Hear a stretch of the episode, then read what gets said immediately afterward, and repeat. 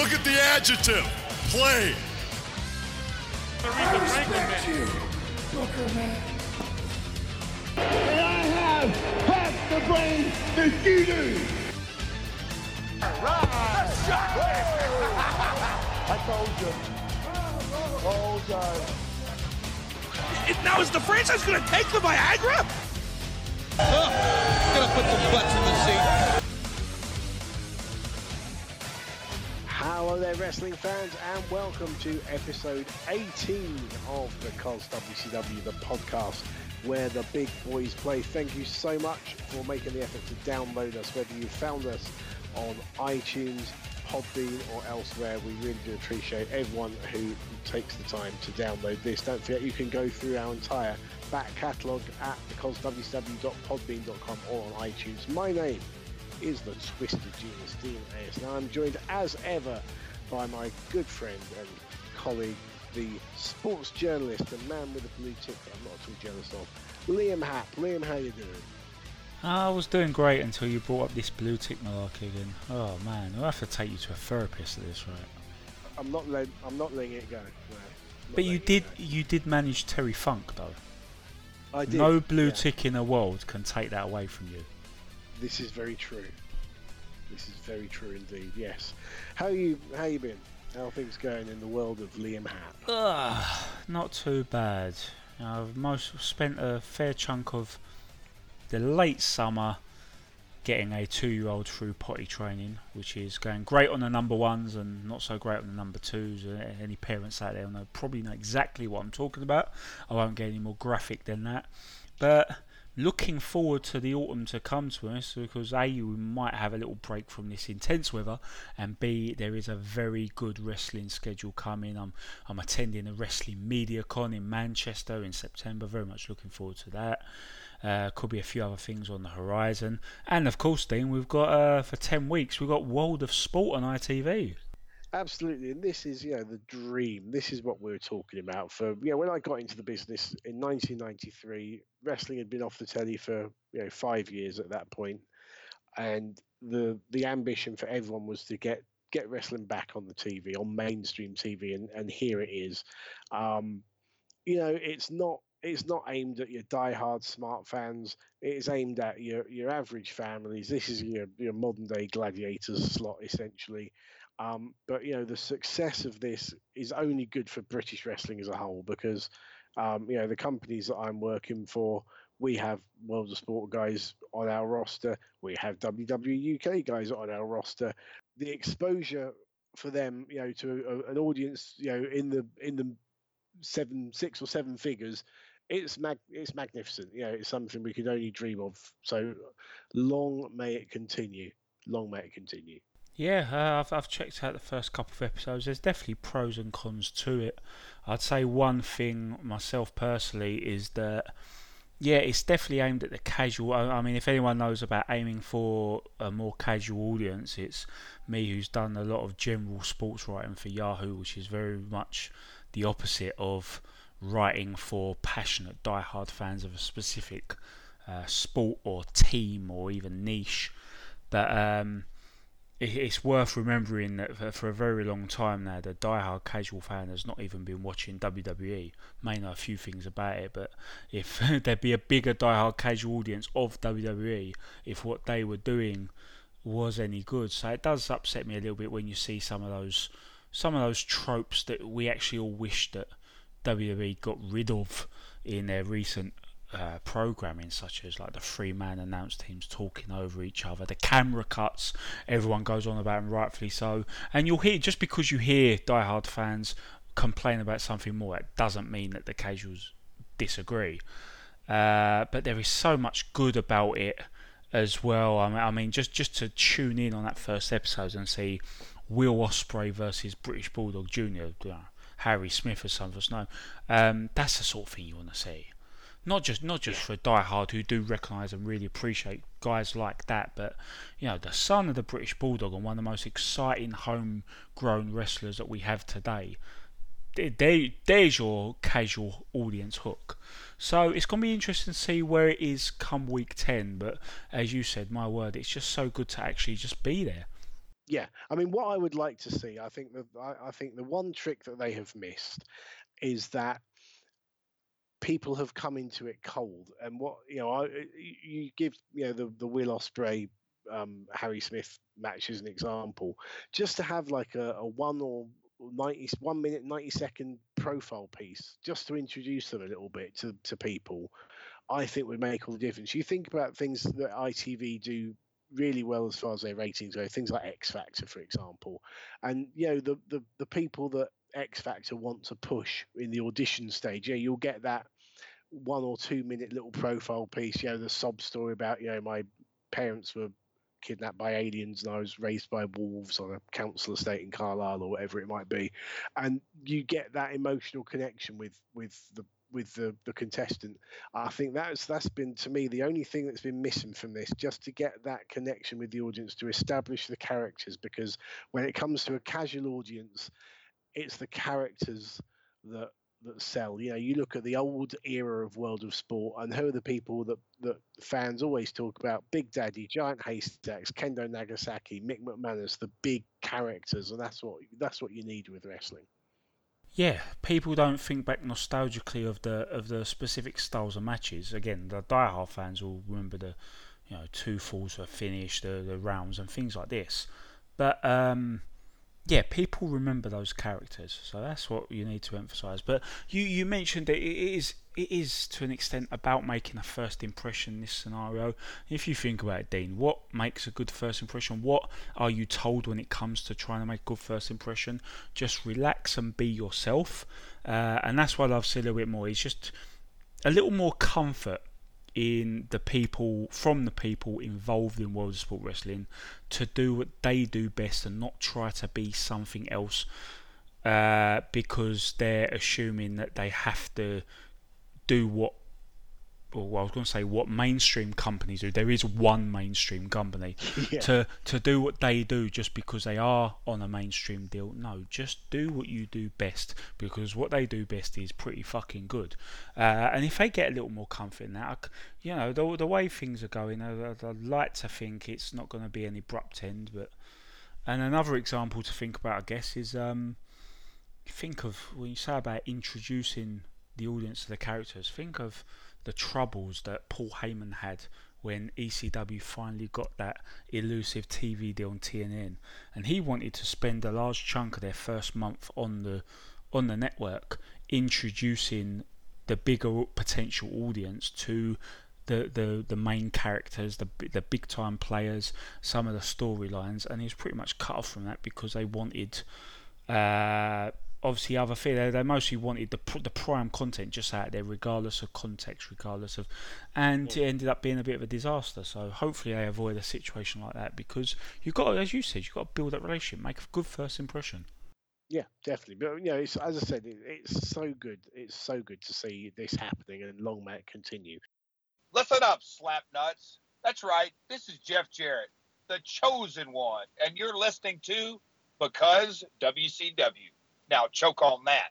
Right. Shall we go back in our uh, our little time machine? Shall we go back uh, 28 years to uh, the Great American Bash 1990, which is the pay per view we are looking at today? Yeah, why not? So this, of course, was the last ever Great American Bash that was presented under the NWA banner. Um, so bloody confusing because they have a big banner up that says World Championship Wrestling, but this was still under the auspices of the NWA because, of course, a year later, 1991, Ric Flair would be in the WWF with Bobby Heenan and the NWA World Title belt. Um, but for this year, Sting is trying to win the NWA World Title for the first ever time. He's facing Ric Flair in a main event that had been delayed due to Sting suffering a legit knee injury in the winter.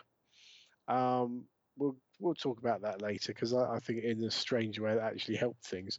Um, our hosts Jim Ross and Bob Caudle, very much old school announcers. Um, they list the top matches of the evening and think about how we've we've talked about before how long it's taken to get the action going.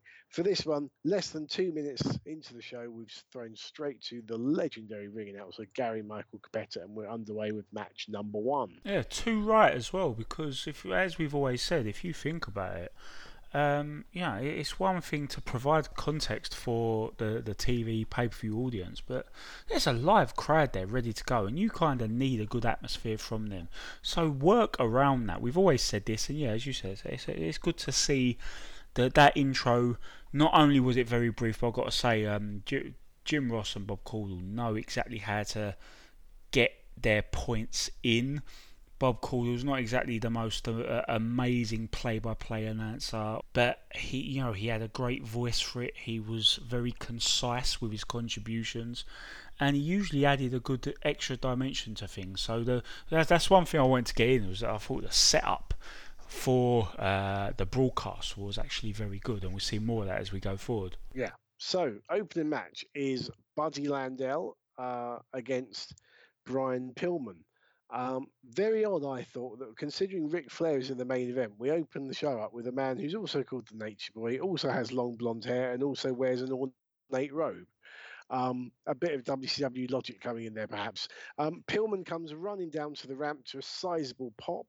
Um, he uh, gets off to a very fast start, lands a quick cross body block for a two count. Um, the story of the match is that Landel's trying to slow things down as the wily old veteran. Pillman's trying to speed things up. He lands a hip toss, a pair of fast drop kicks. Um, Landel's then trying to anger the less experienced Pillman with the heel tactics of time wasting and slapping Pillman across the face.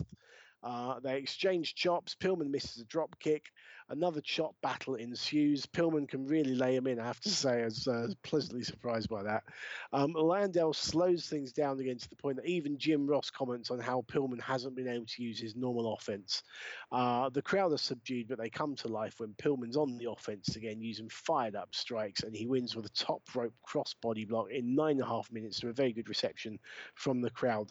Not the greatest opening you'll ever see, but the young babyface went over the wily veteran, so so the right result, and it, it kind of warmed them up nicely. Yeah, eh, they, they got where they wanted to be in the end, but they, they took a little bit too long to do it.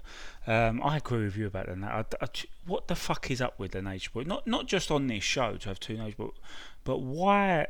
Can you imagine two guys in in a mainstream setting doing that now? Like not just having us, because obviously there are certain gimmicks where you have guys doing a similar thing, but as you said, it's the, the the the title of the gimmick, the the moniker, the the dress attire. It's it's pretty much identical. Uh, I'm not a Buddy Landel encyclopedia by my own admission, but I don't know if you can offer any insight what the fuck was happening there. no, I wish I could. Yeah.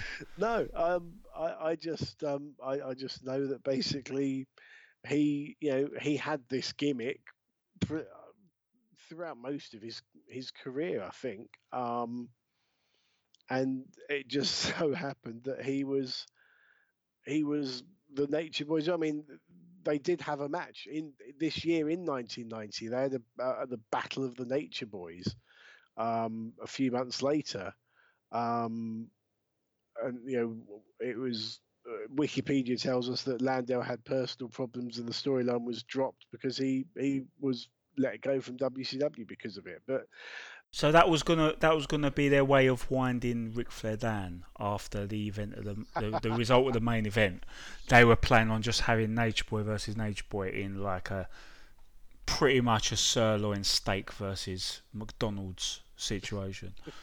yes, Oh, great! But yes, speaking of which, yeah, the, the the whole concept of his opener, he works very much finely when we talk about the art of an opener.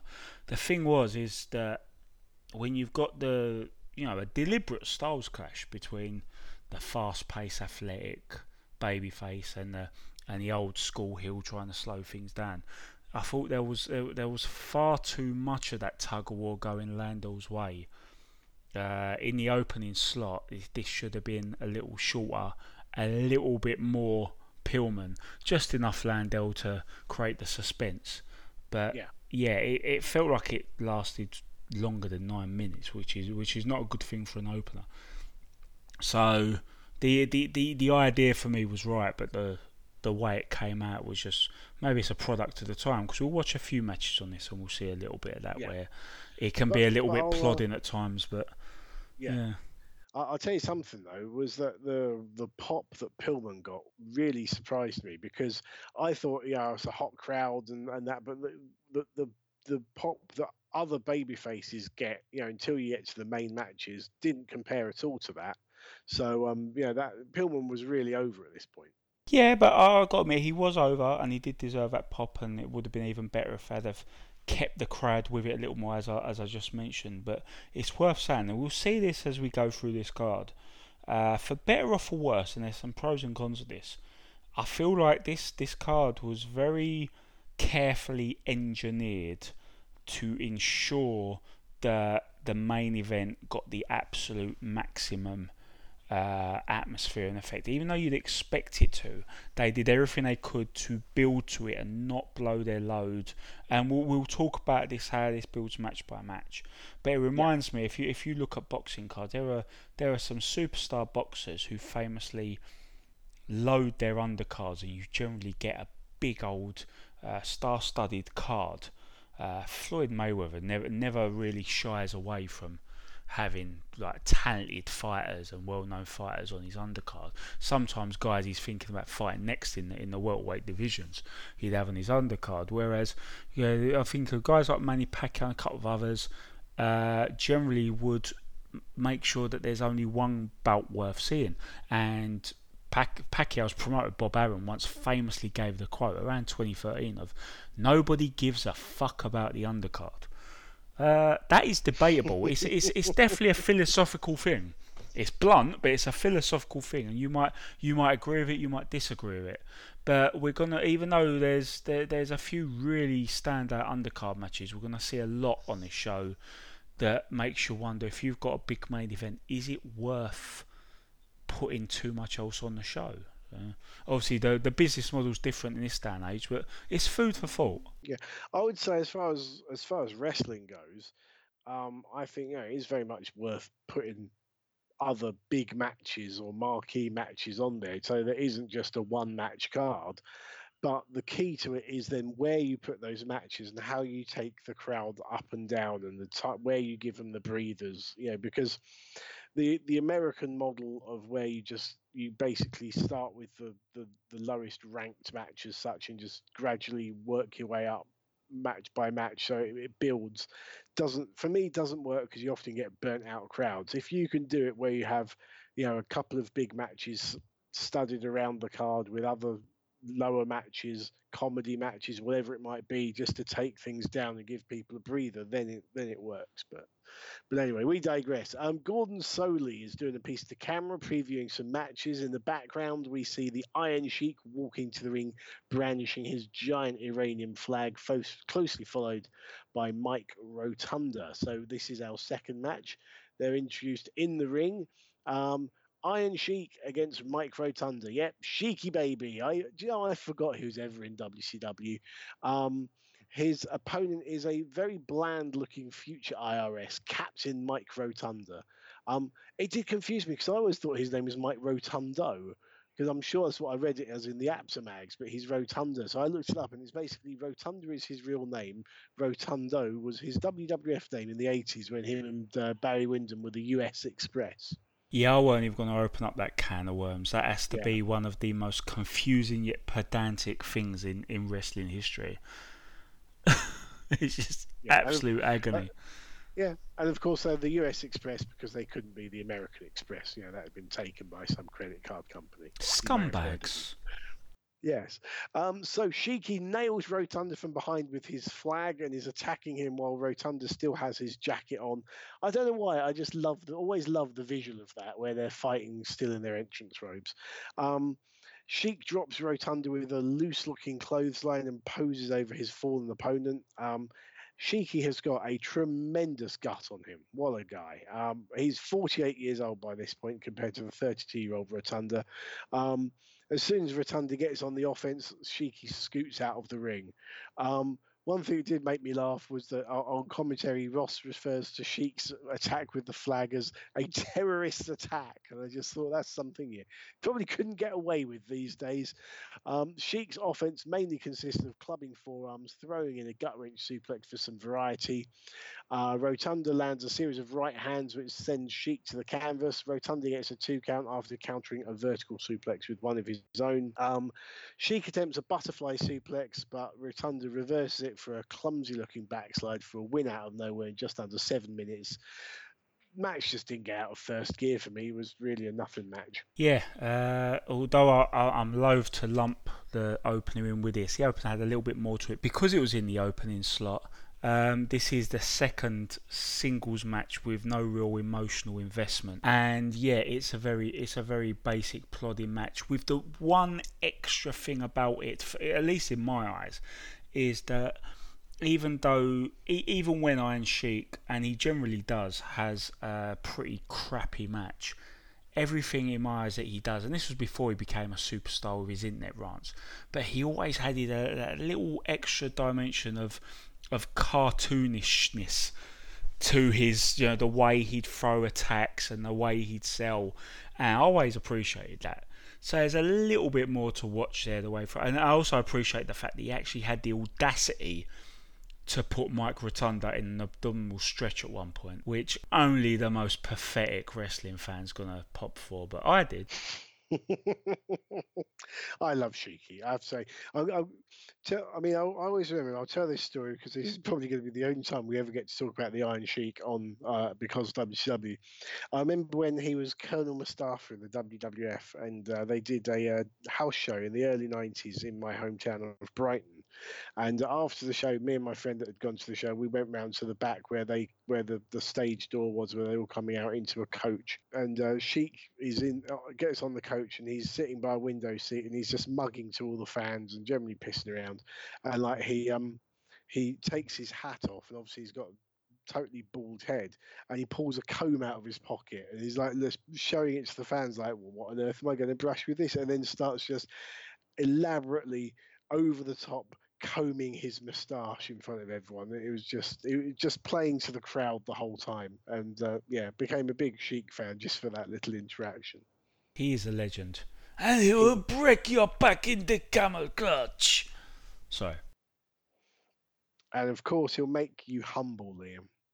Yes, and yes. other things related to sodomy that we won't go into here. We we won't go into no. no. But just look him up on YouTube.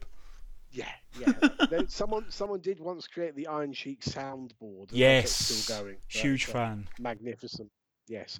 Okay, so we're back with Gordon Solie, who is interviewing Harley Race ahead of his forthcoming match with Tommy Rich. Um, Race acknowledges the fact that Rich beat him to become the NWA World Champion several years earlier. Um, Solie asks him for a prediction against, for Sting v Flair, and um, Harley Race predicts Sting could beat Flair tonight if Flair is not on his game. So it's it's not really saying one thing or the other, but I just think that's a great line, and uh, I definitely am going to nick that for commentary one day. But we're not going to the uh, race rich match yet. We've got another match still to come, which is uh, our third match: Dutch Mantell v Doug Furnas. Um, the intro start with both men already in the ring, and I don't know about you. I just find it really odd because to me, if they're both in the ring, it just seems like a normal TV match as opposed to a special pay per view level match. Yeah, well, I'll say one thing. It's, it's worth remembering that when, um, obviously, we're still in a day where v- you'd get video releases of these pay per views and they'd generally be trimmed down. Um, yeah.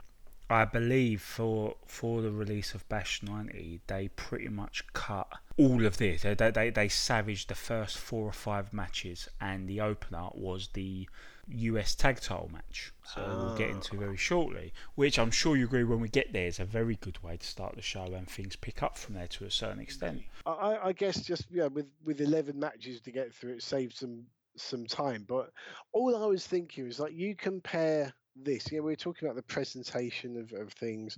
You compare this to the presentation and the feel of SummerSlam 90, which took place the following month, and the way that they made that show feel huge and everyone had a big entrance and it was a lot more glitz and glamour. You know, it, this this just seemed like nowhere near as big a big a deal when it should have been. It really. I, I made the reference earlier to certain ways that boxing promoters would put together their cars, and it really does have that legitimate feel where you've just got these dog shit matches, but uh, that have been for whatever reason they've been sanctioned.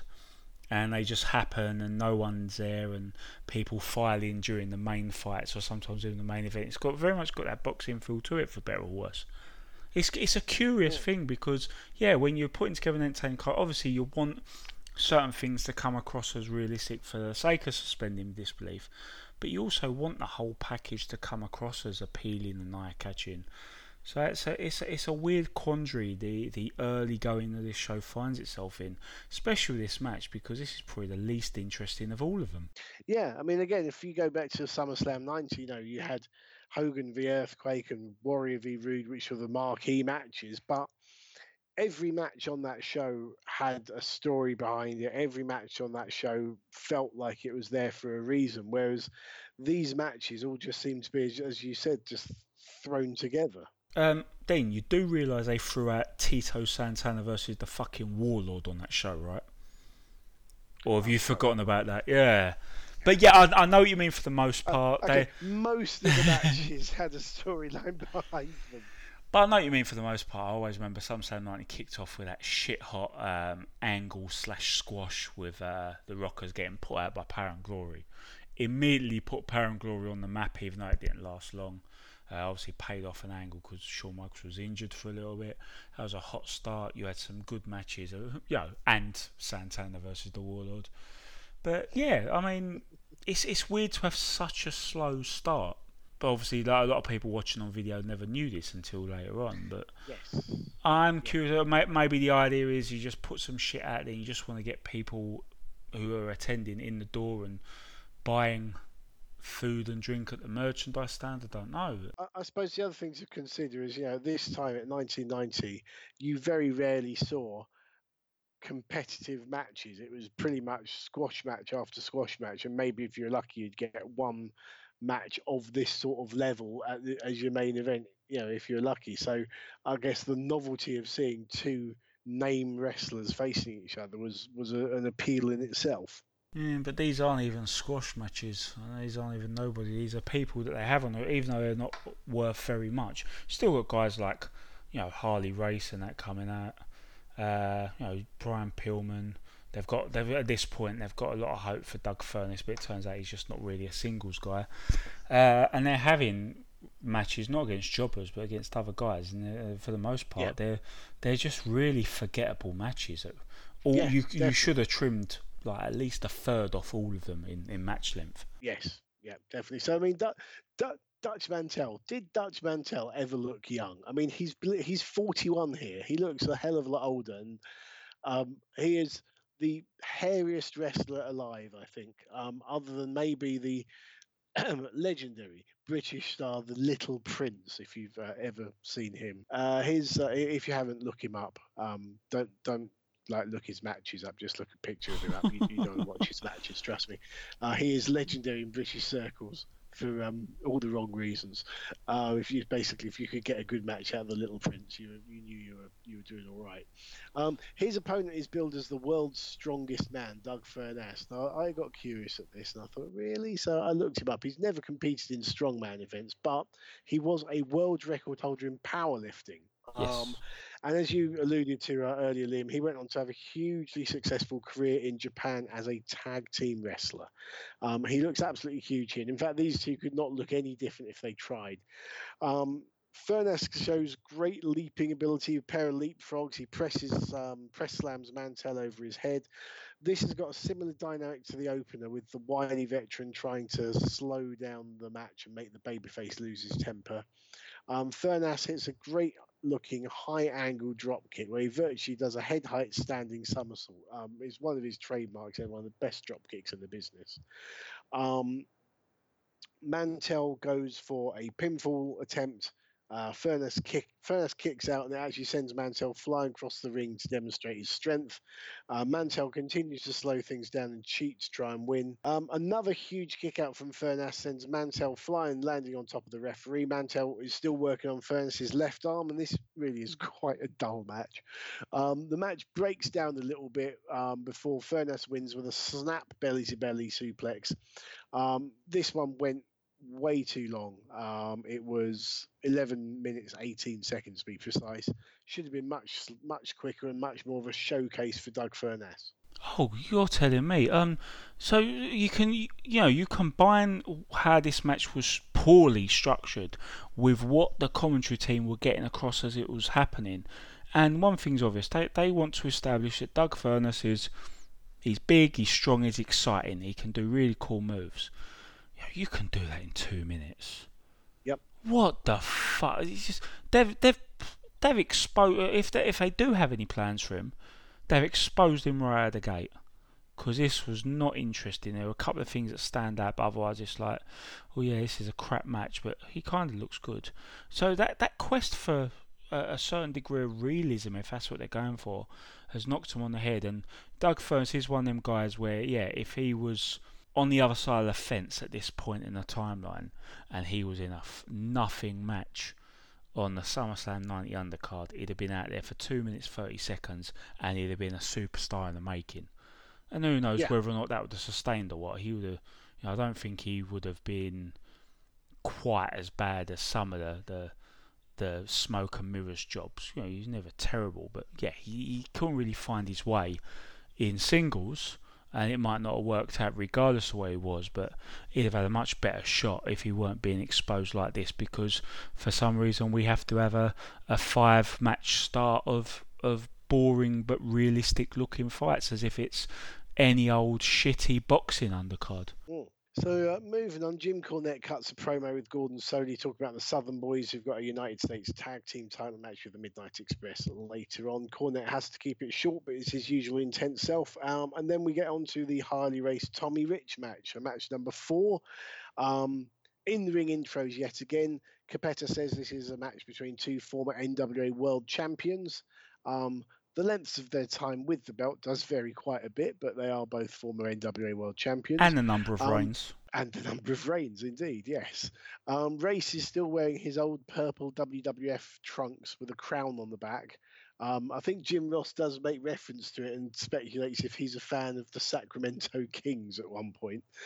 Um, uh, but his hair is now back to its natural brown colour.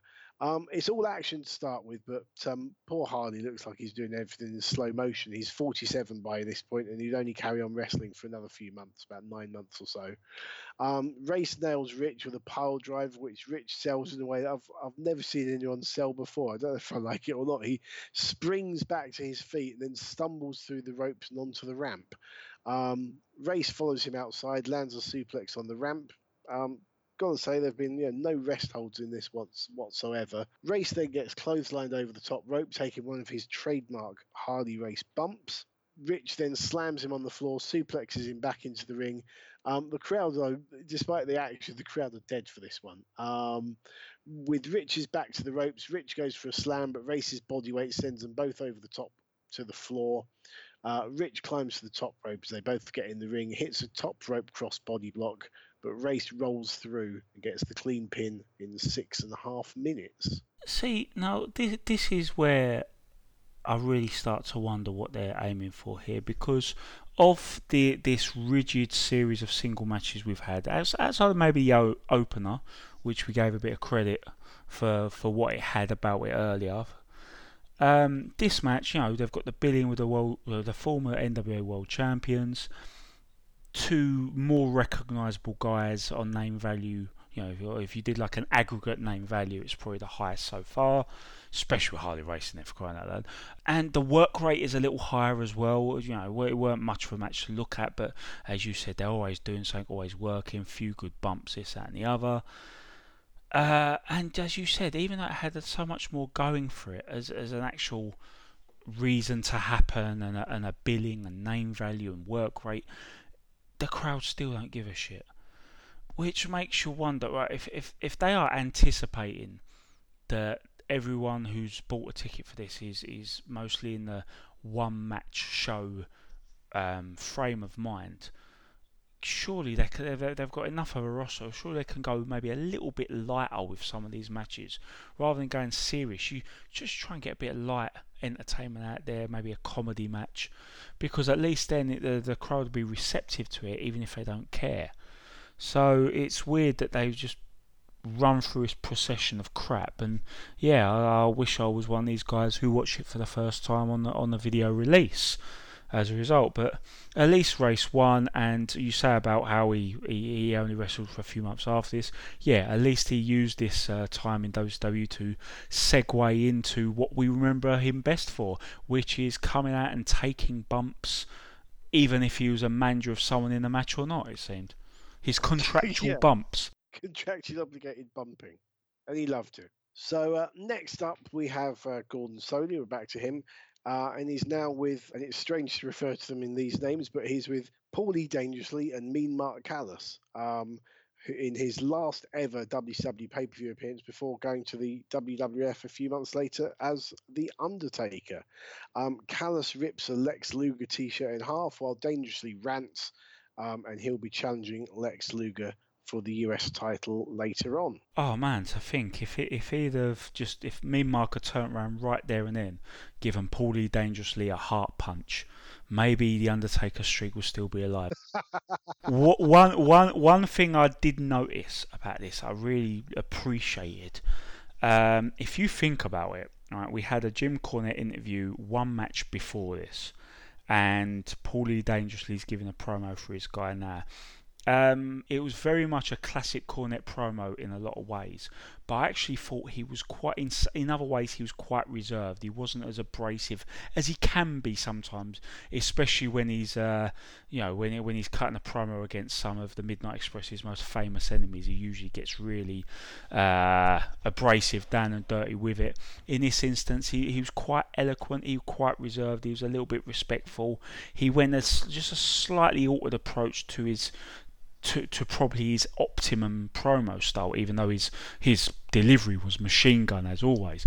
Um, and then you have Paulie Dangerously come out, and he's you know, he, he's obnoxious, he's foul mouthed, and he's much more in your face with his style, which got me to thinking. Uh, I I really hope you have to imagine it probably is the case with two guys as good as these are. You can just imagine the chat they had before the show about how they were going to cut promos for their guys and not tread on each other's toes, and they've managed to just go with uh, such a great contrast to how they delivered. Because let's face it, if they wanted to, each man could give a a five star promo that sounded that, and the two would sound so alike to each other if they wanted them to. But I really appreciate the contrast between them here. Maybe I'm the only person who noticed that, but you're a manager, No, I you mean, give promos, back me up here. yeah. No, no, definitely. I mean, I, I, I, see what I, totally see where you're coming from. They are, you know, the the promo style. There are similarities, but there are also great differences. I mean, what I, I would say is, I would be surprised if they uh, had a long conversation before the show because they famously legit don't like each other one little bit. They do not see eye to eye. It's one of those, it's one of those strange things that where two people are so similar to one another in so many ways that they just don't get on because they're too alike. Um, but um, yeah, they could have been told. You know, they, they could have been told by the by the booker. But I, I just think um, it could easily be. Yeah, you just look at what the first guy's done and make sure you do something differently, or or what. But no, totally. Yeah, they are. They're both intense promos, but they're both they're they're both different. They do. That, yeah, Cornette is a little bit more comedic in his approach to to Paulie Dangerously, but yeah, they serve the same purpose in different ways, definitely. Yeah, uh, and it's worth saying, you know, Jim Cornette's a man for, for, for how nutcasey he goes and how over the top he goes when he does dislike someone. This is a guy who did spend several years trying to work with Vince Russo. So when it comes to putting together good wrestling, it seems like he really is able to at least find the the ability to attempt. So yeah, uh, I'm, I'm sure the brainstorming wasn't off the table, even if he disliked pretty much everyone he ever worked with. Not everyone, just just you know most people. But speaking of Cornette, this is where the show starts getting a bit good, isn't it? Absolutely, yes. Here we is, go. Um, business starts to pick up at this point. Video release So, um, opener. Forget everything you've heard. The podcast starts here. I'm kidding. yes. Um, so we are now on to match number five. It is for the NWA United States Tag Team Championship. It's the Southern Boys challenging the Midnight Express. And I say curses to the WWE Network for dubbing over the Midnight Express's awesome entrance music. Um, the Southern Boys are Steve Armstrong and Tracy Smothers in their first ever pay per view appearance. They later changed their name to the Young Pistols, I think, the following year. They start off hot. All four men are brawling. This whole this whole thing is is uh, such a big sign to me of, of wrestling in a completely different era.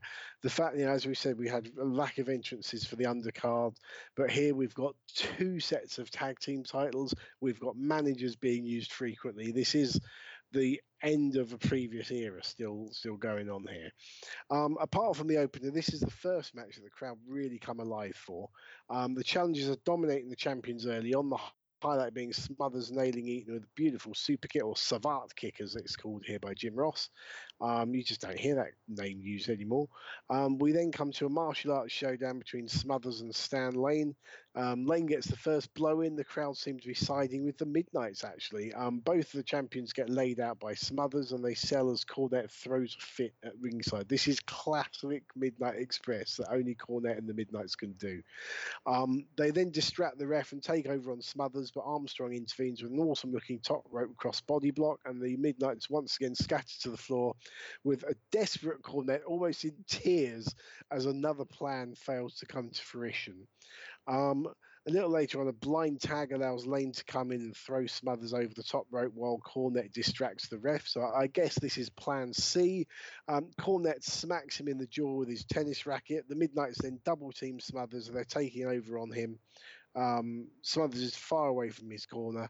Um, Eaton lands his always amazing looking Alabama Jam top rope leg drop, but he's too dazed to make the pin attempt. Cornette guides him over to the corner. He tags in lane. Um, the Midnight's offense is still getting cheered. Smothers has been in this match for about 10 minutes on his own now. Um, Smothers finally makes the hot tag to Armstrong, who takes over on both opponents. Um, Smothers holds Lane up, a bit like a heart attack clothesline position, while Armstrong hits the top rope drop kick. That's their finishing move. But in the corner of the screen, by the other corner, you can see Cornette handing something to Bobby Eaton. Um, the ref is busy trying to get the illegal men out of the ring. He doesn't count the pin for ages, meaning that Lane kicks out on one, which is a really nice little touch rather than teasing the one, two, three. The fact he kicks out so early because the ref's taken so long to get to the count. I really like that. Um, Eaton pushes Armstrong off the top rope. Lane slams him, hurls Eaton off the top in the rocket launcher. Lane stops Smothers from making the save, but Armstrong kicks out at two, which is a great false finish. The crowd are amazed at. They didn't think that would be anything other than the finish. Um, Armstrong and Smothers switch places. Smothers catches Eaton for another false finish. The crowd are absolutely eating this up at this point. Um, Eaton whips Smothers into the ropes where Lane kicks him in the back of the head. Eaton just about holds a wriggling Smothers in a small package for the pinfall to retain the titles. Just to me, an absolutely fantastic match. Basically, a manual of how to put together a babyfaces v heels tag team match. Not just that, but exactly how you establish a, a, a new entity, or singles or tag. You set up a new entity. They they lost the fucking match, and they're they're established right there, as you said. You know because because of how well established the Midnight Express are, they generally would get a lot of uh, cheers from certain sections, and, and sometimes when they were play, when they were facing off against teams such as the Dynamic Dudes, they'd get a lot more than just a few cheers. But despite all of that, they have pretty much established another team right there. It, they, they, they were the tag team Ric Flair. Ric Flair did this all the time. He would, you know, win more often than not because he'd carry the belt for so long in the 80s and early 90s, and yet he would make people think that his opponent was a threat, was a player, was someone worth watching. So yeah, it was great to watch, and yeah, if you're watching the video release of this, it's a great start to the show. For, forget all that shit we had to endure on the network. Yeah, bear in mind that comparing when we talk about some of the people Ric Flair had to work with in local territories and abroad and stuff, you know, the the the Southern Boys, the Young Pistols, were fantastic in their own right. Um, but uh, yeah, to, the, the Midnight Express are the established team, and they make they make their new opponents look a million dollars. Yeah. just fantastic. You know, if just go go and what this is. It's twenty minutes of your life that you will be very glad you spent watching this. Go go back on the network, or if it's on, I don't know if it's on YouTube as well, but go and watch the Midnight Express with the Southern Boys from from Bash ninety. It is absolutely tremendous. Although I have to say, I did love the fact that um, you said they're, the- they're the Southern Boys here. They'd get renamed the Young Pistols soon enough, and yet, despite this, uh, the commentary team are almost determined to get them over as being titled the Wild-Eyed Southern Boys. And yes, so, is, is it the Wild-Eyed Southern Boys? Is it just the Southern Boys? Oh, uh, fuck it, Young Pistols. maybe the Southern Boys sounded a bit too kind of backward, and you know, trying if you're trying to expand a bit more nationally, maybe you want to, you know, you want a less regional name. I don't know. Yeah, it's weird because if you have a specific team who are called the Southern Boys, you're not really saying, "Oh, look, we're all Southern," are you? You're you're, you're establishing that is their gimmick. But I've never got an answer, and it was always a case in WWE where they'd be reluctant to play up the the Southern element unless it was completely over the top and you had fucking hillbilly Jim and that, uh, for fear of them being looked at as all like that, even though you know you, you can't get a more diverse set of characters in 1980s WWF. If you had if you had a tag team there like the Southern Boys, why the fuck would people think that's the best reflection of what you got when you've got all these steroid freaks the other side of them? Indeed. Gordon Solie is now with the Freebirds, who have a very different look to usual, with uh, lots of glitter and sequins dungarees and appear to be off their tits. Um, no change there. Michael Hayes tells their opponents, the Steiners, that there's two things they can do about it nothing and like it. So that's where Alex Shane got it from. We now come on to match number six, one of the greatest squash matches ever seen, or one of the greatest high profile squash matches ever seen. It is time for Big Van Vader's WCW debut. I believe we talked about this in our tribute to Vader. Um, he comes out with his unique headpiece, which shoots out steam. Um, if you actually look closely, you can see the guy who holds the remote control to spew the steam quickly get out of camera shot by the ramp. Um, just look for a bloke who looks like a cross between Gordon Ramsay and Peter Stringfellow, basically. Oh, Um, there's a mental image I didn't want. um, Vader clubs Zenk with his trademark forearms, followed by an avalanche and a vicious clothesline. He catches Zenk's crossbody attempt and turns it into a press slam, a vertical suplex, another big clothesline, and a huge leaping splash. Gets the three count for Vader in just two minutes. And in that short space of time, he's won that crowd over. Um, this is exactly what Doug Furnas should have had, basically. Exactly. Two minutes wash. Yeah. Um, but I mean, my description of that match doesn't do it justice. Of just the, the the impact of this match as a debut. Yeah, and you know, I'm sure we'll get into a little bit after the main event, but it's such a crying shame that politics meant that they couldn't really do much with Big Van Vader for the first two, well, almost first two years of his time as a WCW wrestler, because he is the sort of foil that Sting needed straight after the Flair match and yeah, at the time it just it was a no-no that he was going to do the job anywhere. So he was he was a part-timer. He was swinging back. I think we touched upon this in the Vader tribute episode, but yeah, they couldn't really use him with maximum control until early '92, I believe.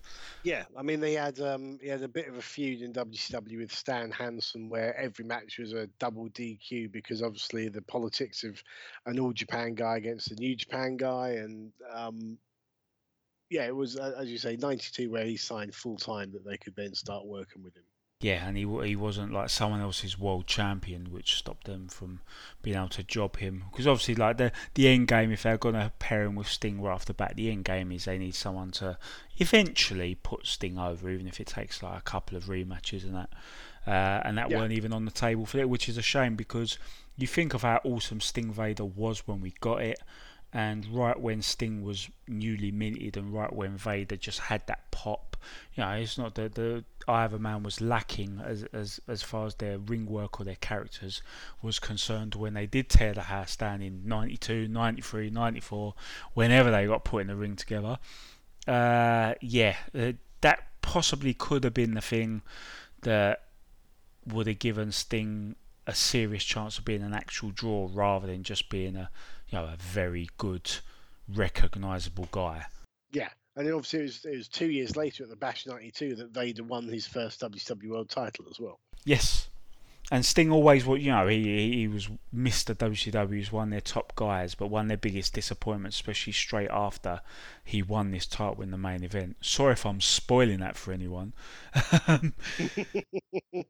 was that he, he didn't he didn't move the needle significantly uh, at the box office, which which is what you want. But uh, sometimes you, you you don't see the forest for the trees, and you because someone hasn't uh, performed with flying colours financially, you you fail to see that they're still a very strong asset. And he proved that no matter how much he got downplayed and minimised on and off over the years, he he always proved himself to be that evergreen face of WCW. And yeah, he was really lacking a Big Van Vader right from the gate. Definitely. Okay, so after um, a generic heel promo from the Horsemen minus Flair, it's time for another tag match. This is um, no titles at stake. This is just a, a, kind of a rankings match, I guess. the Fabulous Freebirds v the Steiner Brothers. Um, you know this is going to be good.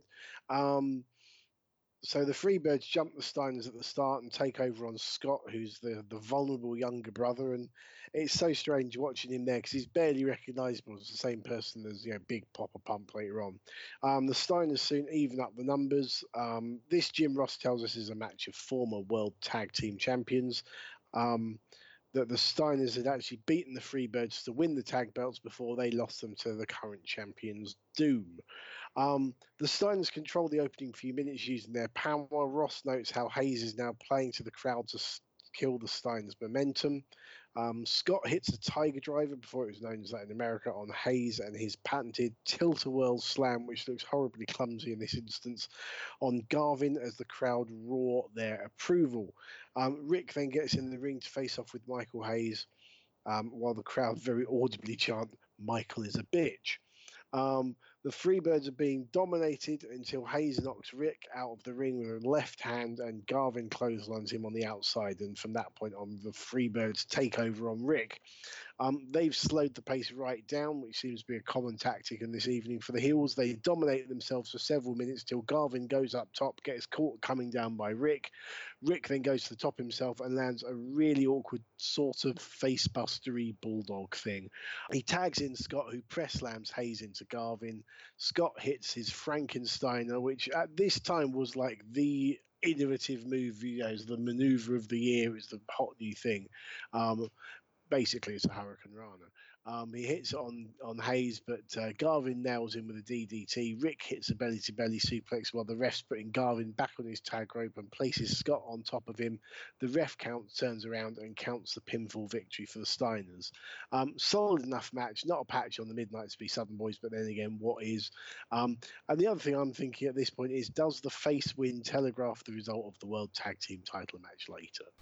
Maybe, but uh, you know, the way things went was a little bit different because they had just dropped the belts to Doom. But for me, this was very much just a this was a way of rehabbing the Steiners on the on the main stage.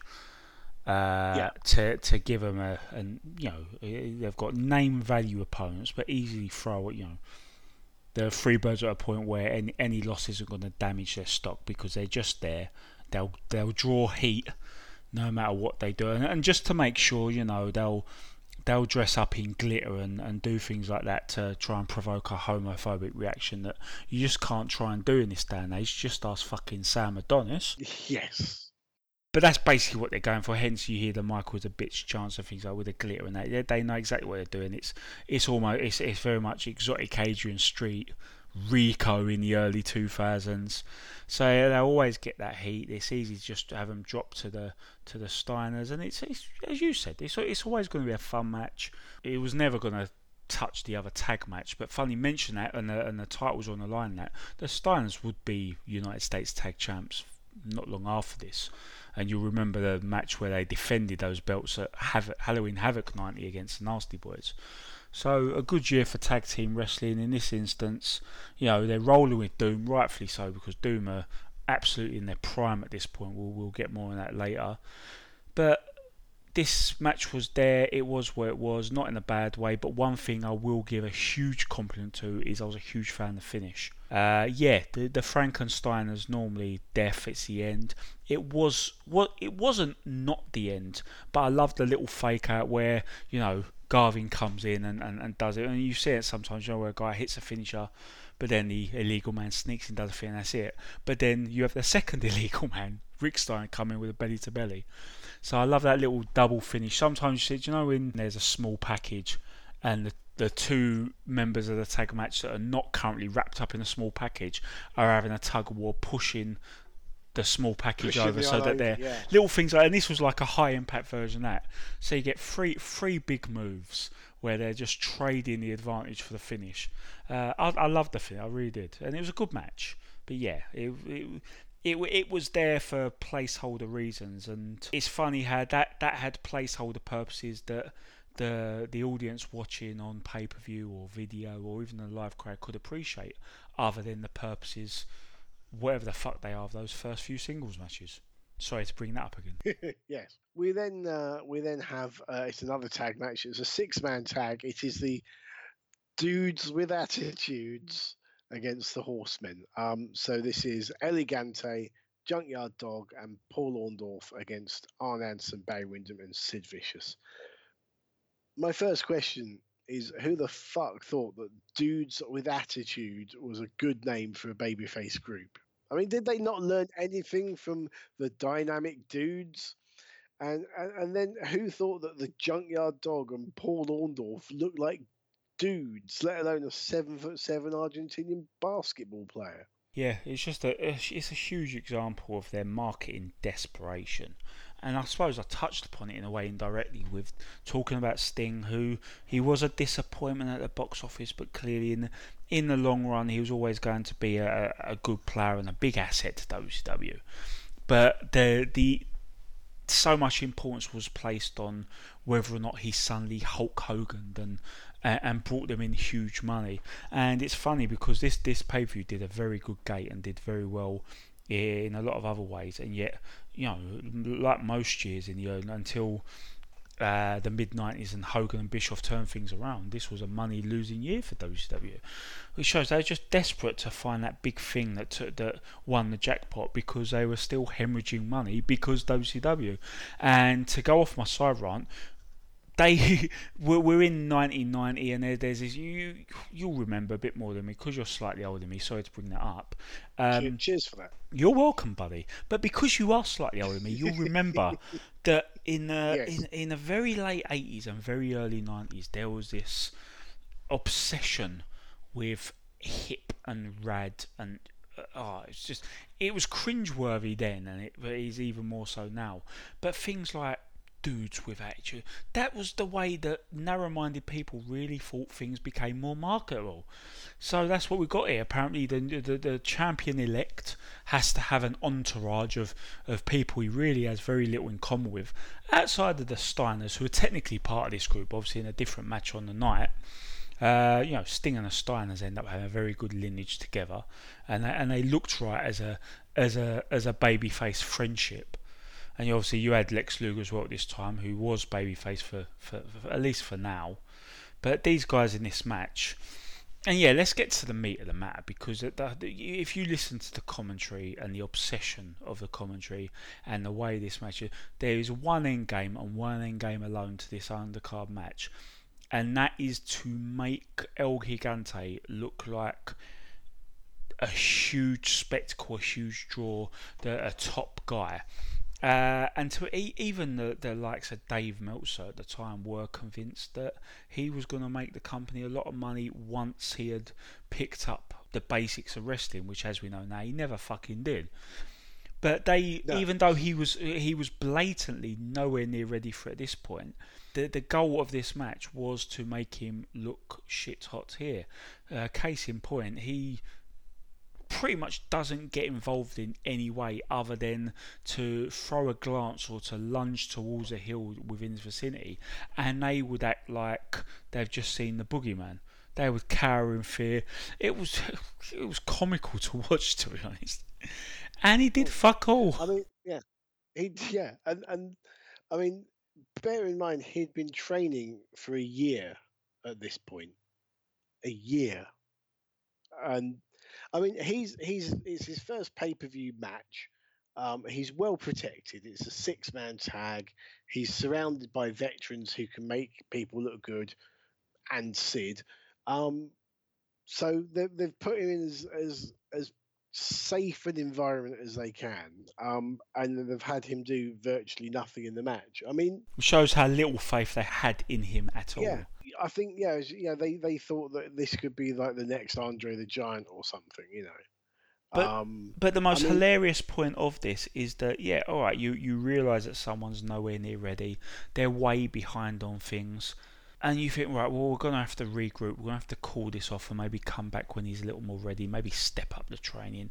Maybe even look elsewhere if we have to. No, instead they're going ahead with it in in a very notable given that it's the entourages of the the two men in the main event. This is a this is a marquee part of the undercard and they're showcasing him to be the star of the match without actually doing anything. So they're hell bent on making him a star, even though they, they they they must at this point know that even if it catches on, and he was getting good reactions. You know, he, he's, he's a massive fella. The live crowd's going to really pick up on that, and the, the the hills are selling it like it's a big thing. So we're going to get to this point that he's he's going to get exposed. Yeah. and we do several times because people just have to go back to big dudes. yeah, this is this is where someone like Paul Heyman would come into his own because you know this was a guy who was probably the best in the business at hiding people's weaknesses and exposing their strengths. But I think even he might struggle with with yeah, with what the stuff. hell would he? Uh, this Yeah. is a man who got higher Heidenreich over, and he'd still struggle with El Gigante, I think. Yeah, I mean, I I actually did see him live on one occasion when he was Giant Gonzalez in the WWF. He had uh, again back in my hometown of Brighton at the Brighton Centre. Him, the Undertaker had a had a match. What what always sticks in my mind is like the looks on the faces of the security guys who worked, you know, who worked at the venue, who obviously weren't wrestling fans, and you know that they were sort of smiling at each other with that, yeah, this is all a load of rubbish, isn't it? And then Giant Gonzalez comes out, and their their faces just drop because it's like they have obviously, as as all of us, they've never seen a man that big in all their life. Um, I was actually front row for that show, um, and I stood right next to him. And I'm five foot nine, and I came up to his elbow. I would say if you, he's the he's the same height approximately as a bus shelter. I would say if you say you walk down the street, stand, look at a bus shelter, and then imagine a man being that tall. That was El Gigante. But the problem was he just didn't get it. He didn't get what wrestling was about. I think. He had no athletic prowess because he, he was a basketball washout as well. He just wasn't Yeah. cut out. He kept himself in good shape, obviously hoping that good money would come through an athletic uh, entity, but he just didn't have any skill even to do a staged thing. Um, he actually did a, a few bits of acting. He was on a Baywatch once or Yeah. twice. Uh, he's generally well liked, wasn't he? So maybe that was with his size. You want to take advantage of the of the whole sideshow thing. Maybe acting was the way forward, but I don't think he did. A, he did a few bits, he didn't do a great deal. No, and he he did a bit in New Japan because again, you know, the whole sort of freak show value as such. Um, because you know, this is one thing Jim Ross mentions in commentary. You know, you've got to see this guy live to comprehend how how big he was. It was like their their touring attraction. But He um, always loved that line, didn't he? Yes, he did indeed. So I mean, with with this match, despite being a heel, Sid's being widely cheered by the crowd. Um, Orndorff starts out and is comfortable with Arns, Anderson and, and Windham, but is struggling with the much larger Sid. El Gigante gets in the ring. The heels scatter. Um, and I, I have got to say, Arn Anderson's facials and the selling of the fear he has of this giant is absolutely phenomenal here. Um, JYD comes in, he's mostly doing headbutts. He no sells the Horseman's offense, tags out to Orndorff. Um, El Gigante still hasn't got legally involved in the match yet. Um, the Horsemen throw JYD over the top rope, which results in disqualification. El Gigante gets in the ring, and as you kind of mentioned earlier, Liam, he literally just shoves all three men who bump for him and flee the ring. Um, the crowd boo this weak sort of non-finish. It's nine minutes long, basically. Um, and the fact that you know the, the main attraction of this, the debut of El Gigante, was a total non-event because he didn't get involved in the match at all. It's just, it's as I say, it's absolutely baffling that they doubled down on him despite knowing how how much he was struggling to to come along to where he needed to be to actually make the money.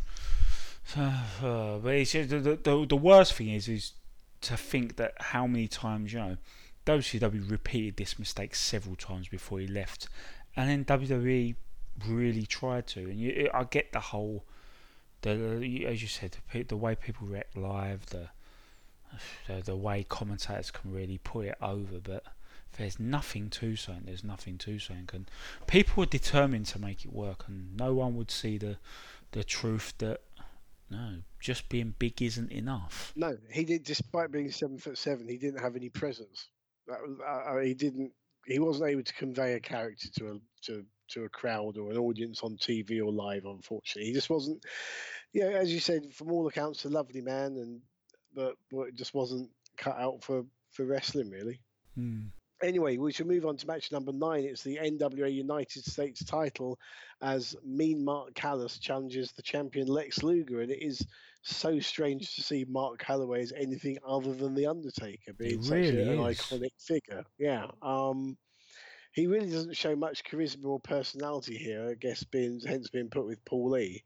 But I suppose the Undertaker character took a while to, to get to get going as far as the, the, the, the charisma and the personality and the character goes. Well, But, um, it, was it was perfect because you know he basically played, especially early on, he played a zombie. He could Yeah. get away with no selling and deadpanning.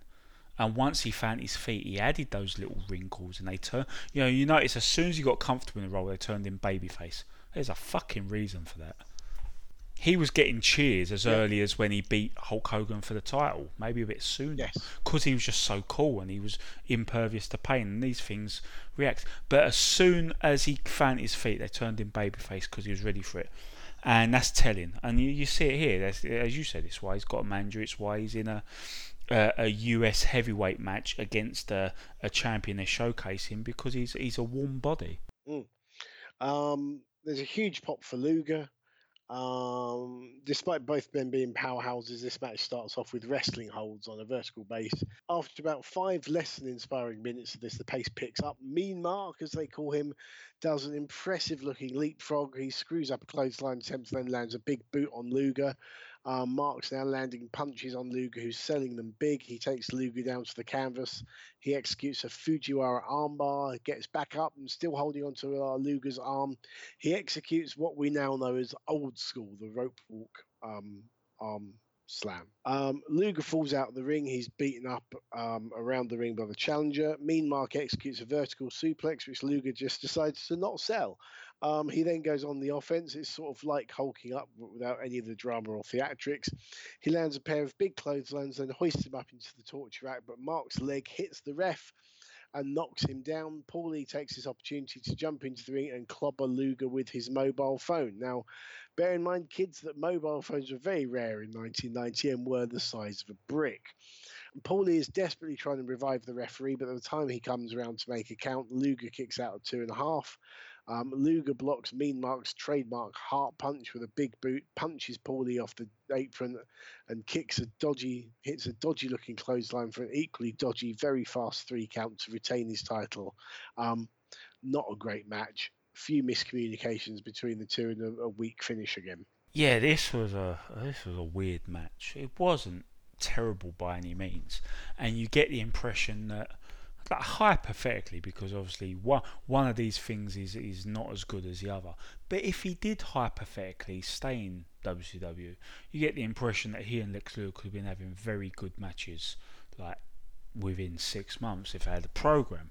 Obviously, the way things worked out were much for the better for wrestling fans, but it's Yeah. it's a, it's a, my point is is a, it's a pairing where a bit more time working together maybe they'd have clicked a bit more, but it's weird with with a slow start and Luger's convenience selling and uh, it's just so many things to take even a casual fan just straight out of it and wonder why this match is happening.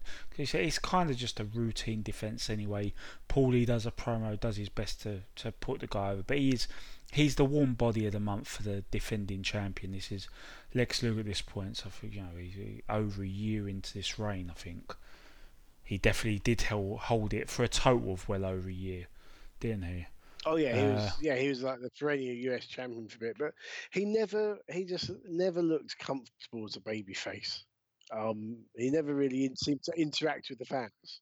Yeah, and he was pretty much turned babyface for the sole purpose of killing time while Sting was injured, because he was a, he was a heel. The injury happened, and they panicked and did a couple of pay per view cards with Luger taking Sting's side, even though he'd the crap out of him in 1989. Um, so yeah, know, I see where you come from there. But he got he got a couple of opponents down. You know, the chemistry with Hansen I always thought was good, and but yeah, it was, it was just a very weird. No, nothing about it was terrible. We cover so many things in this show that are terrible, and we have a good old laugh about it. But I feel awkward covering something like this where it's it's just fucking weird. it's just it's just everything's awkward and ill-fitting and and clunky and hit and miss and hot and cold. It's just one those. They're nowhere near as fun as the abjectly awful things. Yes. Uh, we then go to a pre-recorded interview backstage with Sting. It's brief, but it's good. Um, the stipulations for this is it's no DQ and the dudes with attitudes around the ring. Sting says if he loses, he'll have no excuse. But before that, we have the World Tag Team titles. The Rock and Roll Express, Ricky Morton and Robert Gibson challenging Doom with Teddy Long. This will be a clash of styles for sure, but the Rock and Roll Express should, as always, be able to sell their bollocks off. Um, it's power against speed. Doom are largely in control, and the crowd are quiet. I don't think anyone really believes that the Rock and Rolls have a chance of winning the belts. Um, Morton tags in and fares better than Gibson, getting a couple of near falls until Simmons nails him from behind with a clothesline, which Morton sells like he's dead. Um, we're now in the familiar situation in Rock and Roll Express matches where Ricky Morton is selling, um, Doom making swift tags in and out, keeping them fresh. Reed throws Morton over the top rope just as the ref turns around, so the ref has to turn back very quickly to pretend he didn't see it. Um, finally, Morton makes the hot tag, throwing right hands and drop kicks. Teddy Long gets brought into the ring. Gibson gets distracted in beating Teddy Long up. Reed climbs to the top rope, hits Gibson with a top rope shoulder block for the pin to retain the titles. Nothing special, didn't really hold my attention. Result was kind of obvious to start with anyway. I don't know. What did you think of this? it, it was a bit shitty in some ways. It's it's a weird one in that for me there was definitely a, a you know a director or producer who's made the call to make sure these guys don't get out of first gear. Because anytime you got some crisp offense from the champions, and as I said, they're they're in their peak at this point. They they were looking really good. They were with the right opponents. They were moving really good. You'd think theoretically the Rock and Rolls would be those good opponents because they sell great. They're good sympathetic baby faces. Anytime there was some good offense from the champs or some great selling, uh, things just suddenly slowed down into a chin lock or whatever. Uh, there was definitely a call, I think, just to make sure this was a match that happened, which is a shame. They, they, I, I would wager that if we, if the time machine we spoke of earlier on was a real one, and we went back and managed to make another series of these matches happen, that these two teams could definitely have a lot better. They've got the right dynamic. They're they're in the right time frame to be producing good matches. But we we seemingly had our quota of one good tag match on the card, and we Yeah. got we got two. You know, I, I don't think either of them were bad, but they just they were just there. They were they existed for Yeah. reasons more than to put on a good show, and that's where we're getting back into. You know, it's all it's it they they you know putting this card together. They have they've given the Midnights and the Southern Boys a green light to go balls to the wall, and everyone else is there just to hit a few notes and then go. Yeah. And and though you know some notes were hit, though the Pillmans, the this match to a very small extent, the you know Luger's out there and they were you know and Luger's a star and, and he got pops. El Gigante, they want to get him over. For things like that are there, but this is definitely. I think I think Bob Arum would be, be very proud of this undercard. Nobody gives a fuck about the undercard. It's a shame. I'll, I'll give a I mean, fuck thing- about the yeah. undercard. Yeah, the thing the thing for me as well is that this match lasts virtually the same amount of time as the main event. And you know, like we said about Doug Furnas and, and Dutch Mantell, you could have shaved five minutes or so off of this and put it on the main event or given a bit of hype to the main event. But but hey, it is time for our main event. It is um, Sting and Ric Flair. We have a pre-recorded interview in an empty arena with Solie and Ric Flair. But I think before we talk about this match, we should talk about the build-up and the events that happened to this because to me this was actually one of the perfect conclusions to a, a perfect build to, to Sting winning the belt. You know, he in, in eighty nine the horsemen were baby faces, Sting had joined the group. He wanted to challenge Ric Flair for the belt. He was basically told he couldn't. And essentially, the horseman, Ole Anderson, in one of the great promos of the time, kicks Sting out of the group, and the, and the horseman beat the shit out of him, and essentially they turn heel in the process.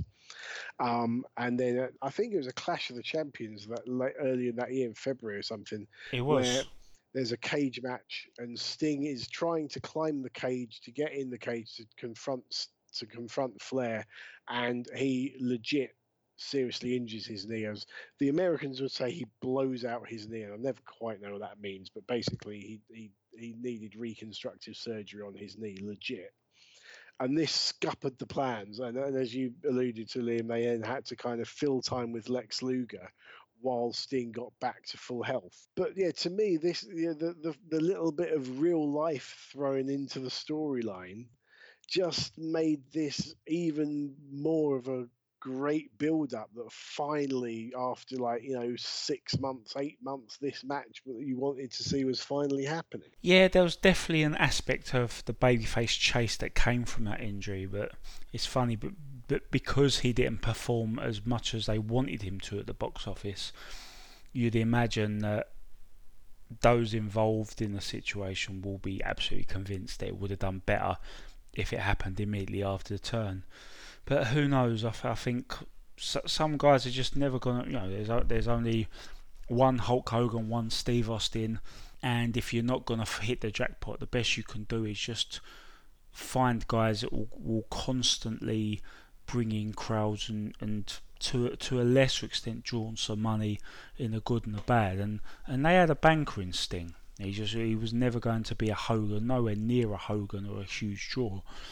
Uh, he's in the same bracket, I guess, as like you think of Bret Hart and Shawn Michaels in the mid '90s, where they were just what the doctor ordered for the WWF after the steroid trials, and things like that, and they, they moved to those uh, smaller workhorses. Both of them drew money and, and did all right, and they did, you know, they weren't failures like a like a Diesel was, but they, they obviously they they couldn't come anywhere close to a Hogan or Austin, and and Sting was very much like that. But that's what they wanted. They were hoping that this was going to be the big moment that that set them up for a fucking decade of business. And when they're yes when they're when they're doing three million gates and hemorrhaging money to the point where even those where those really good gates are still not making them money earners in a in a calendar year you have to think there's other things at play. But here we are. This is the match, and it's it's funny because if you we'll, we'll, we'll get into it as you go through the match. But if just just think of all the matches Ric Flair and Sting have had, and the and the quality, and sometimes the epic feel that some of them had, and. This one should be at the top of the list, but it's probably a couple off the top for me. Mm, the emotion the emotion is certainly there but um, yeah, Yeah, so I mean, well, let's let's have, have, have a look through this. So I mean, to start off with, as always, WCW never got their sound mix right. So the music is blaring, but you can't hear the fans. Um, but you can see from their movements, Sting is getting a great reception. Um, the dudes with attitude, which um, was mentioned, JYD, um, Orndorff, the Steiners. Um, they're all surrounding ringside to ensure that the horsemen can't interfere after their numerous stunts to retain the belt from Flair. Basically, in early 90, every trick in the book and then some new ones as well had been had been pulled by the horsemen to try and retain the belt um, I think it was was it Capital Combat, him and Luger, where they had the cage match where the Yes. horsemen supposedly got control of the the uh, the the facility that ra- that moved the cage, and they lifted the cage and then ran in and beat Luger up and retained the belt for Sting uh, for for Flair. Um, so Gary Michael Cappetta explains the steps. The dudes surround the ring. It's no count out and no disqualification. And Ole Anderson is handcuffed to El Gigante, who ensures that he is well up the ramp. Um, these conditions have been set by Jim Herd, the vice president of WCW, and it's also worth noting that at the Great American Bash, Sting's face paint is an American flag designed to make him the uber babyface. And all of this is basically what I we've we've spoken about this numerous times that the heel always has to get their comeuppance at the end of the day. And this is Flair's come up, and so it's finally he's painted himself into a corner. There's no no escaping. There's no wriggling out of this. He's got to face Sting one on one, and you know see who the better man is. Basically, Theoretically, that's exactly what we're getting. And yeah, for, for, for me, the match is good, and I like the. I really like the aspect of having a bunch of gimmicks, uh, and you've got the no disqualification stipulation, and yet they don't come into play ridiculously so. It's not like there's a there's a there's not a cart full of weapons at ringside because it's no DQ. Uh, it's used subtlety, and there's nothing wrong with that sometimes. yeah, it's one of those things as well. I kind of think you know if this was if this was the modern day and we had you know our pre-game show with Renee Young at a table, there's so much you could talk about with the with the steps and the no DQ. And is there a way that the horseman could do something to to interfere because it's no DQ? It wouldn't get Flair kicked out, and there there's and, you could have your video packages documenting the whole the whole story. But I realise, you know, we're looking at this with 2018 eyes, and this was a product in 1990. It was very, very different. Um, Sting dominates the first five minutes of the match, which you'd expect, till a thumb to the eye turns the tide in Flair's favour. But then uh, Sting takes a leaf out of his mate Luger's book and no sells a suplex. He then goes to the top rope for the 85th crossbody block of this show, which Jim Ross says is to test out his knee. Flair then kicks Sting in the bad knee, lands some wicked sounding chops, um, and the crowd continued to be hot for this one. Um, as I said, you know, there's so much emotional investment in this match, the way it's all been laid out. Flair's really laying in the chops and working on the knee with kicks. He's playing the vicious champ with his back to the wall, who's determined to hold on to his title to absolute perfection here. Um, Sting manages to get the figure four leg lock on Flair, who scrambles to the ropes. Sting's on the offense still. Um, he disputes a two count with Nick Patrick. Flair kicks his knee out from under him. Then, for the third time in the match, Sting no sells Flair's offense and lifts Flair up for up and down for a press slam. By now, Sting's chest is red with broken blood vessels in his chest from the force of Flair's chops. Um, who said uh, that Vader or Keith Lee were the first people to do that? Sting whips Flair into the corner, hits a Stinger splash, followed by the Scorpion Deathlock. Ole Anderson is trying to run in, but he's stopped by El Gigante. Um, the, the other horsemen run down the ramp, but the dudes see them off to keep things one on one. The atmosphere is absolutely cracking now. Fans are on their feet. Jim Ross is doing an amazing job at conveying the drama and Flair's desperation to hold on to his title. Sting misses a knee first charge into the corner, which Flair then goes for the figure four, but Sting reverses that into a small package. Nick Patrick counts one, two, three, and Sting wins his first world title. The crowd go absolutely apeshit as fireworks go off to celebrate. Um, I would say this wasn't a classic match, and as you said, Liam, I think they've had better. It wasn't a classic match technically. Um, too much no selling from Sting as well, but the storyline, the emotional investment of the fans was at a level that you don't see very often. Um, and yeah, as I said, heels always have to have their comeuppance at the end of the day, and this was Flair's. It felt like a changing of the guard from Flair to Sting, although obviously, as we've mentioned, that that didn't happen for for Sting in the end. But um, it, it was the right result. It was the the the feel good ending for the show and for this arc of the storyline. Yeah, it, it was obviously the result they were going for, the result they needed. It's the result everyone wanted, every fan wanted. Um, as we mentioned before, the, the, stipulations weren't just there for, for bookers to try and think of creative ways to get out of them. It finally set things up.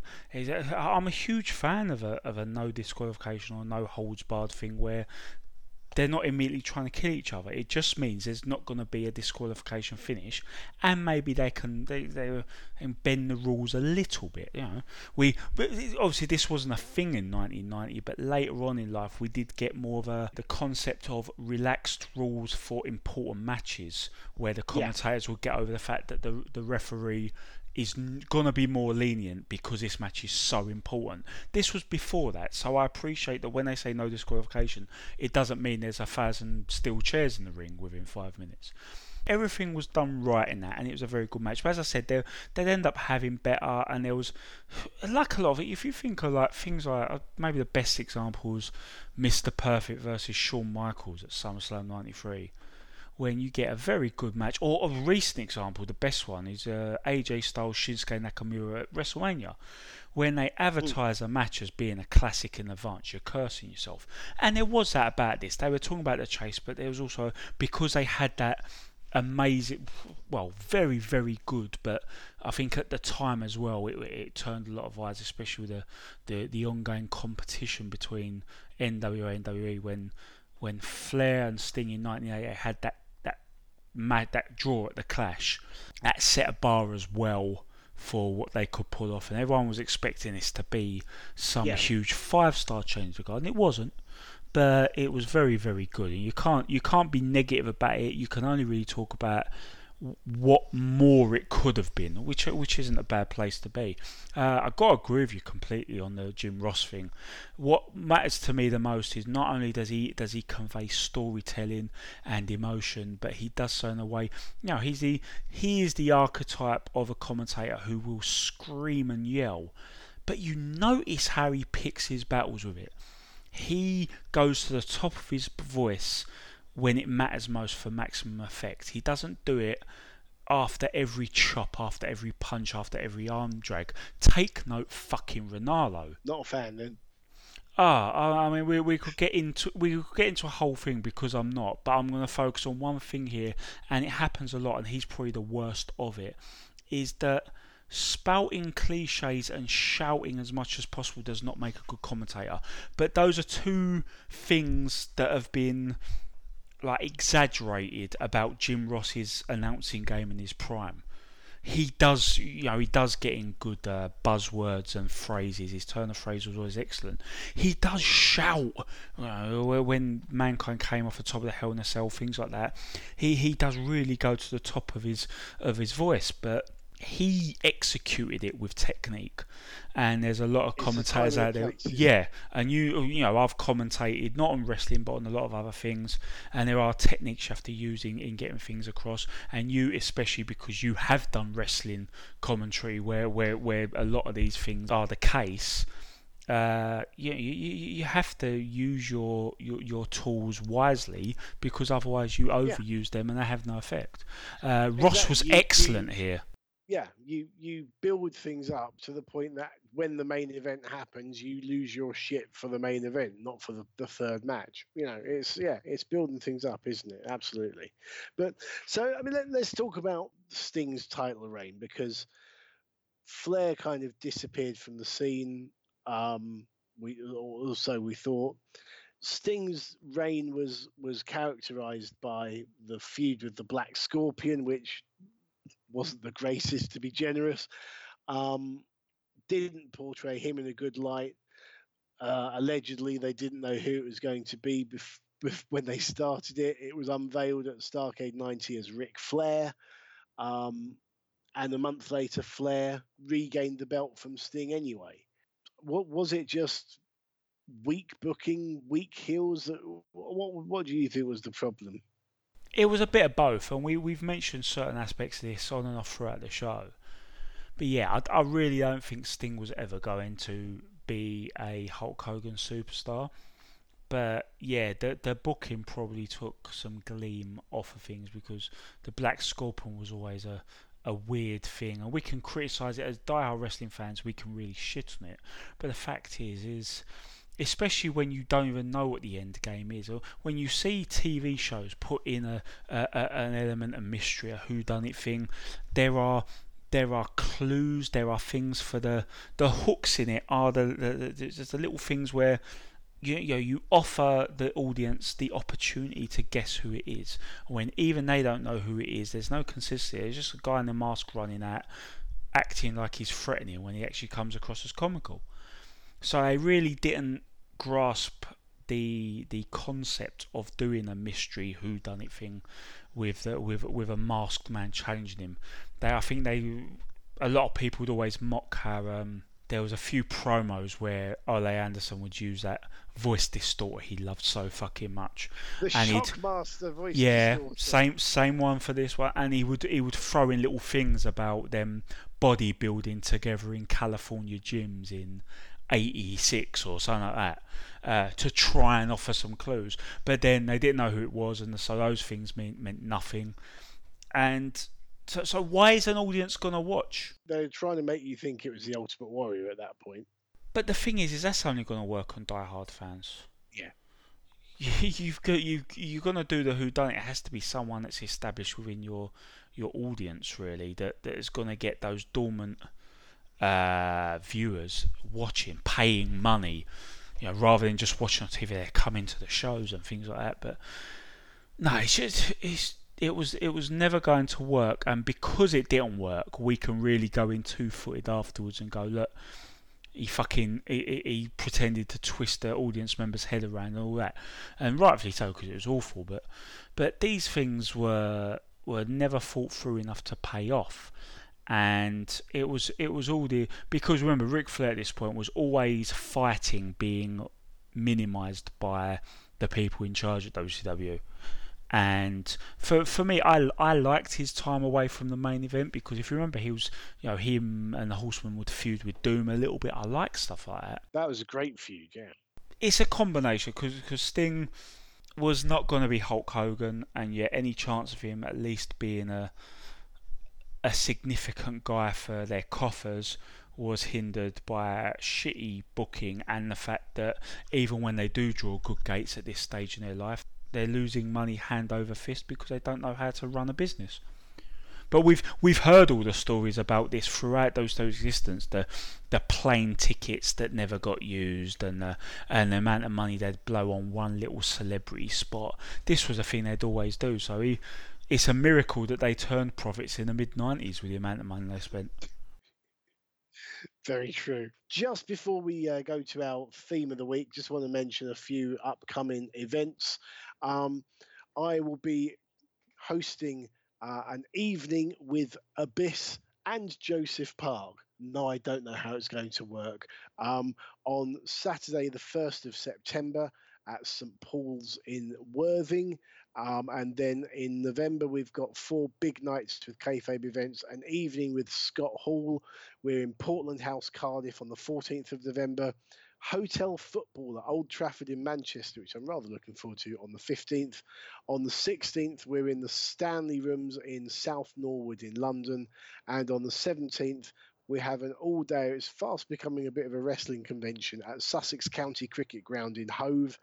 Um, we've got Bill Apter with us for the last two nights. There's loads of other people. The, the list of people coming to the 17th in Hove seems to be growing by the day. It's virtually a who's who of British wrestling.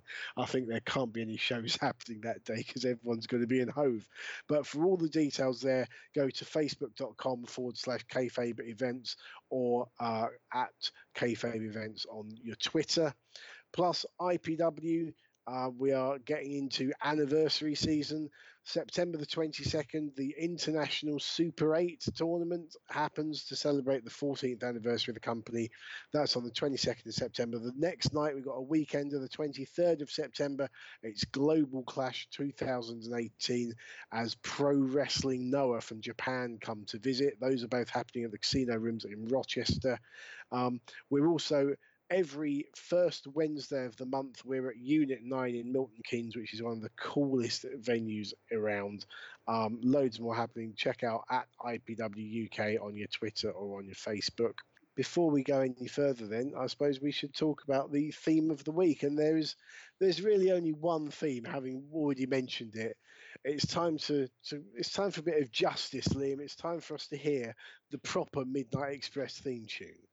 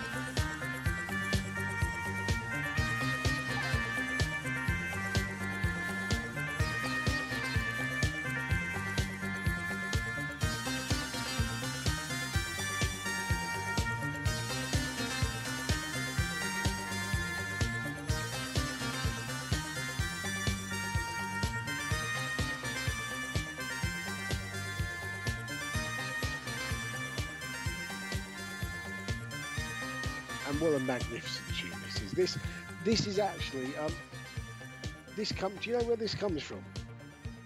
Oh, do tell. It's um there is there's a film um from the 80s. There's a film called Midnight Express.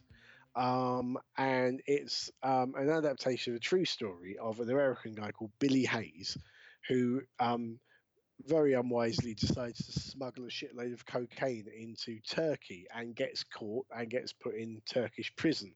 And it's all about him trying to cope with life in Turkish prison, which is very different to American prison, and trying to get released and um, trying to escape and, and so on. Um, John Hurt's in it as well, I think, off the top of my head. It's one is is one of the first uh, the first videos that uh, my brother got, and so I just remember watching it a lot because there wasn't much else on the telly at the time.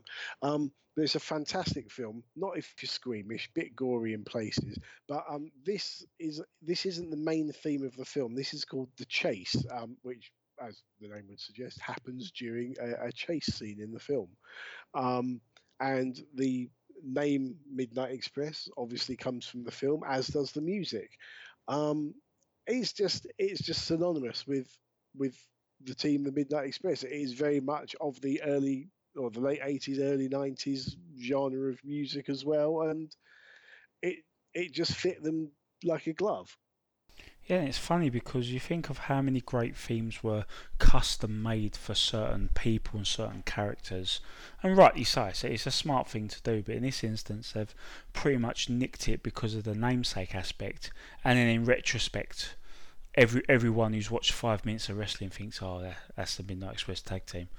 Yeah, it's it's just great. I love this tune. It is one of the yeah, it's it's a, a tune that you can listen to in, in, in ordinary life without feeling embarrassed. You know, unlike something like, you know, I'm an ass man or something like that. I can't believe you even Englishify that. Unites, I'm an ass man. Don't be so embarrassed. I, I'm, I'm, I'm sorry. I do apologise.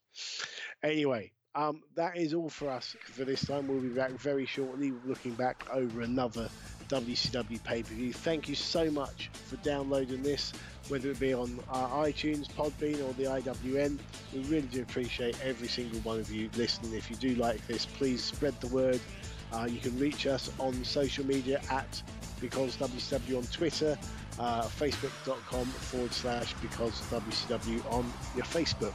So on behalf of Liam Happe, this is the Twisted Genius saying, I'll see you ringside.